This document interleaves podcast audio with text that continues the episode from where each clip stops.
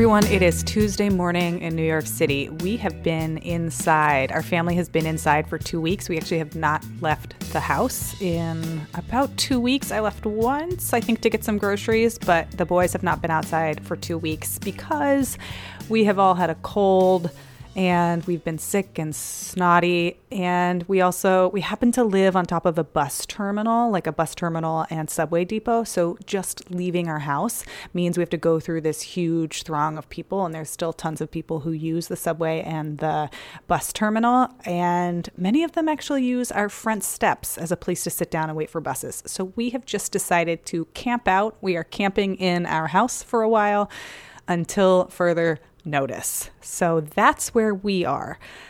How are you?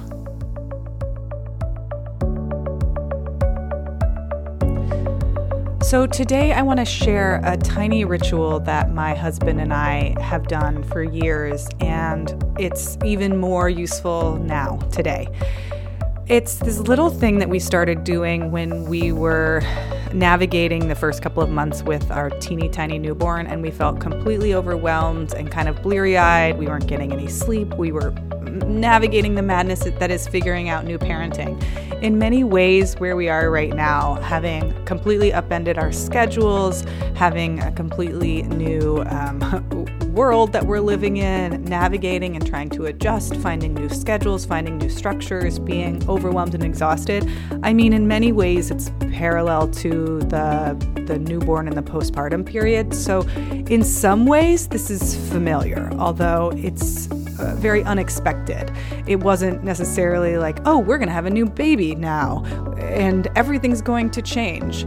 But we're in it and this is where we are. And so I'm leaning on this small structure as a way to as a way to navigate this challenging time.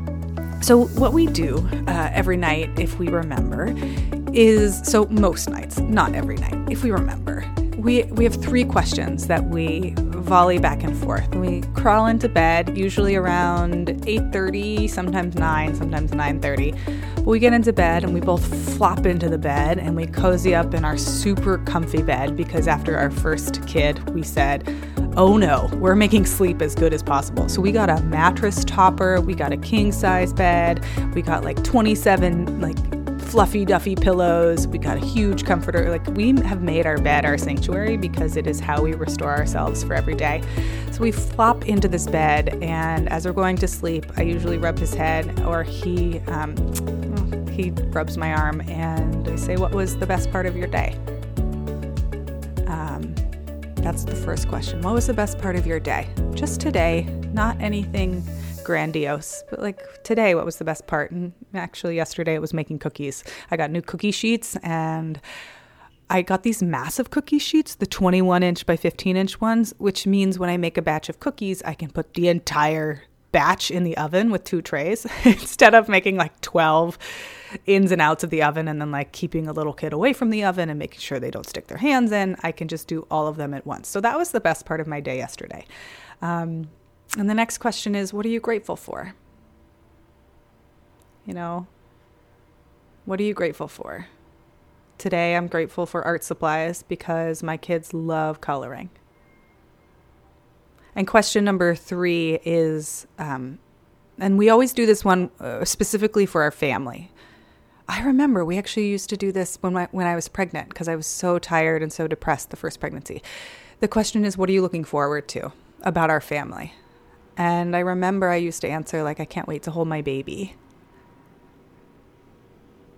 But now it's like, what are you looking forward to? I'm looking forward to creating a wonderful and silly and ridiculous birthday party for my four year old. I mean, I think what we're going to do, this isn't set in stone, but I think he's not four yet. Sorry, my three year old. But when he turns four next month, I may um, set up our camping tent inside and do an overnight with him out in the living room and go camping with him for an adventure night and let him like not go to sleep in his room, but let him have a special slumber party. I think he's just going to go crazy about it. I haven't told him any of this yet.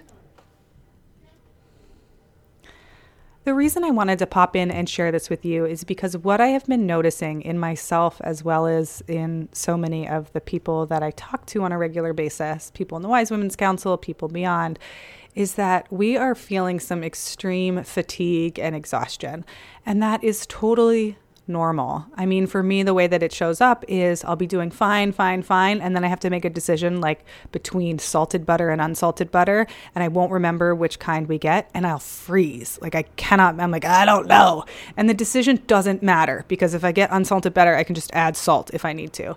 But I won't, like, those little tiny decisions just end up being debilitating and fatiguing.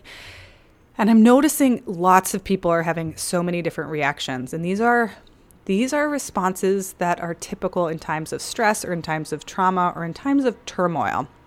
And what I, what, re- I, I don't want to say I recommend, what works for me is finding a small amount of structure amidst the chaos. These structures, like three nightly questions, or your coffee ritual twice a day, or packing the same lunches. Whatever your ritual is can be an anchor for you to hold on to to find some stability amidst an otherwise chaotic time. One of the things that has worked for our family lately has been preserving lunchtime as a ritual. So because we're both working from home, we and both of our children currently nap around 1 to 3. They take later naps, but they both do it for about 2 hours, which is like I mean a lifeline for me right now. We will do from 12 to 1 even if one of us is working during the morning, we both come out, we both spend time with the children, we both spend time eating food together. And it lets us have this family moment in the middle of the day where we say, okay, work is paused. Now it's time for eating. And it helps keep our children a little more sane as well. I think when one of us pulls away, but they know we're here, but we're not here, they start to go a little crazy. And we come out and we have this lunchtime ritual and we both put the children to bed. And to be honest, whoever is on the childcare duty for that day, if somebody has been doing all children from 8 a.m. to 12 p.m., that parent is usually a little crazed by that time. It's like, oh my God, I can't see straight anymore, need help, and need a break. And it's so much easier for everyone. Like just having another parent around, it's like, oh, thank goodness. Now we can actually just do this part where we get two children into clean diapers and into beds and with books and with the milk and okay here did we do it ah now it's one and we're exhausted so having a little bit of stability and routine can help even if it's temporary, even if you're having you're setting up a new routine for the next 3 months and your new routine is that you used to work in the evenings but now you're so tired that you're like, "You know what? For the next 3 months, I'm going to watch TV every night for an hour. That's my new normal and I am going to sink into it and indulge." We don't have to figure this out or make a permanent change for the rest of our lives, but having some sort of structure to hold on to can be really reassuring and relieving in the in between time that is right now. The other thing about this little story of having something to look forward to that I want to tap into is that for many people, the stress of the unknown, the stress of not knowing how long this is going to last or when it will shift or when it will get easier or better, can be additionally exhausting. It can cast a kind of blanket of depression over even the most steadfast individual. So, one of the things in um, several books where I've read this, and I'm going to kind of weave them together into one concept or idea. But having something to look forward to can be an incredible motivator and an incredible catalyst during times of uncertainty and stress. However, it's important that I live in New York City, by the way. Sidebar, there are sirens in the background, and that happens, and I'm not going to edit them out. So if you hear them, you're just being in my room with me. And if you hear my children next door, that's because they're next door. So having something to look forward to, something that we can anticipate or get excited about, can be such an anchor as well. But there are some conditions for having something to look forward to, and you can read more about this in, um, I believe, Jim Collins' Good to Great and in uh, Man's Search for Meaning and other books that talk about people who have survived different, really traumatic and stressful times. if you make an unreasonable or um, out of your control guarantee, like as a leader, you say, we're going to be back and we're going to have, you know, first quarter 2021 is going to be better than ever, or like this is all going to be over by Thanksgiving, or this is all going to be over by Easter. When you make promises like that to a population or to a group that you're leading, and you you don't actually have the ability to control the outcome or the results, you actually end up depressing and uh, hurting the population more than helping. When you make these promises in your mind, like everything's going to be better in 30 days because I said so, and here's why, without actually being able to control it, we erode the trust that we have uh, with ourselves and with other people.